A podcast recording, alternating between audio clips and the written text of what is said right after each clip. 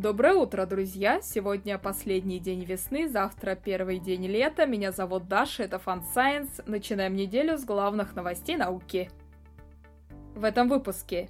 Нити в центре Млечного Пути, сбой у вертолетика Джинни, российско-китайская лунная станция, связь количества братьев и сестер с заболеваниями сердца, бесполезность кофе, предельный срок жизни человека, древнейшие тату-иглы, китайские пьянки, американские выдры и парочка других новостей. Поехали!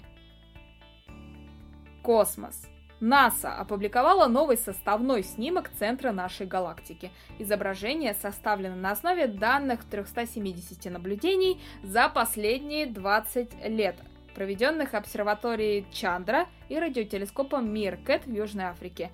Цель этих наблюдений – исследование космоса в рентгеновском диапазоне. Самое любопытное на снимке – это магнитные нити, которые возникают на границах шлейфов горячего газа.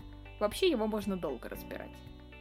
Ученые сравнили развитие другой спиральной галактики по строению, очень похожей на нашу, с эволюцией Млечного Пути и пришли к выводу, что наша галактика, скорее всего, медленно наращивала массу, а не образовалась в ходе столкновения с соседом, как предполагали некоторые астрономы. Вертолетик Ingenuity пережил сбой во время шестого полета на Марсе. Сбой произошел в работе навигационной камеры. Дрон сумел сесть, во-первых, благодаря запасу устойчивости системы, а во-вторых, потому что на заключительном этапе полета дрон прекращает использовать навигационную камеру, из-за чего в последний момент он успел скорректировать свою ориентацию и скорость. Россия установила рекорд в своей современной истории по количеству безаварийных космических пусков – 59 безаварийных стартов ракеты-носителя подряд. До советского рекорда еще далеко, там 185 пусков. Перспективный российский космический корабль «Орел», который создают на смену «Союзу», сможет летать вокруг Луны до полугода, а общий срок службы аппарата должен составить не меньше 5 лет. Россия и Китай официально пригласили другие страны к созданию лунной станции. Станцию могут начать строить до 2030 года. Международная научная лунная станция – одна из ключевых космических программ современной России. Наука. Невоспроизводимость научных статей, в первую очередь по экономике и психологии, только увеличила их цитируемость. На эту тенденцию не влияет даже публикация результатов проверки воспроизводимости. В среднем невоспроизводимую статью цитировали 153 раза больше, чем воспроизводимую. Думаю, тут дело в том, что в таких статьях заявления и выводы гораздо скандальнее, провокационнее и громче. Медицина. Ученые смогли с помощью оптогенетики частично восстановить зрение мужчины, который потерял его 40 лет назад.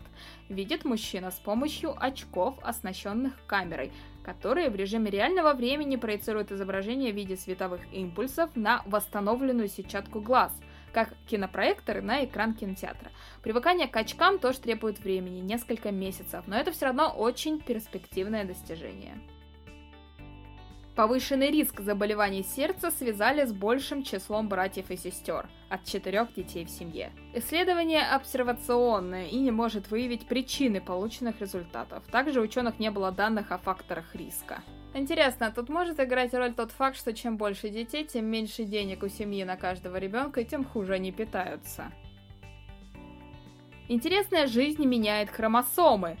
Внешние стимулы перестраивают хромосомы в клетках мозга так, чтобы мозгу лучше думалось. Изучали на мышах, но у нас, наверное, все так же.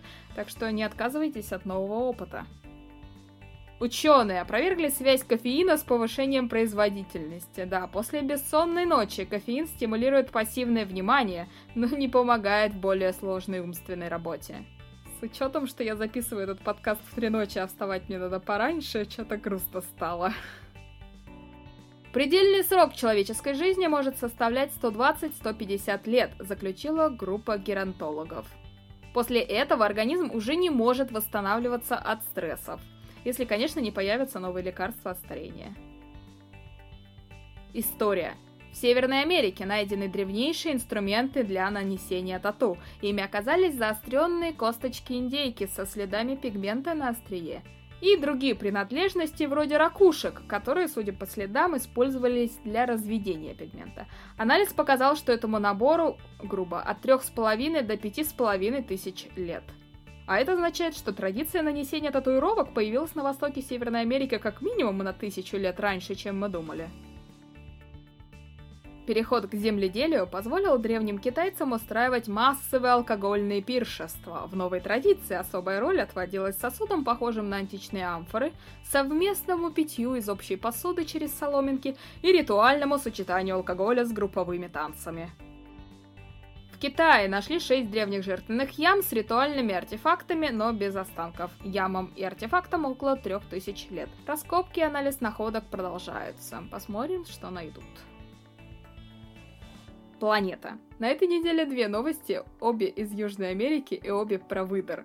Во-первых, оказалось, что длиннохвостые выдры, которых считали очень молчаливыми, на самом деле активно болтают. Ученые насчитали 6 различных звуковых сигналов, которые они используют в разных ситуациях.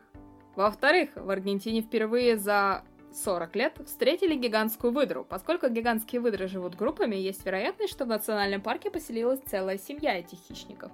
Выдры играют важную роль в экосистемах, и поэтому очень чувствительны к их изменениям и загрязнениям. В прошлом на них охотились из-за меха, и они не ладят с рыбаками. Поэтому за последние 100 лет их численность и территория обитания по всему миру сильно сократились. Но сегодня они постепенно восстанавливаются. На этом все, друзья. Спасибо за ваше внимание. Хорошей первой недели лета. Увидимся!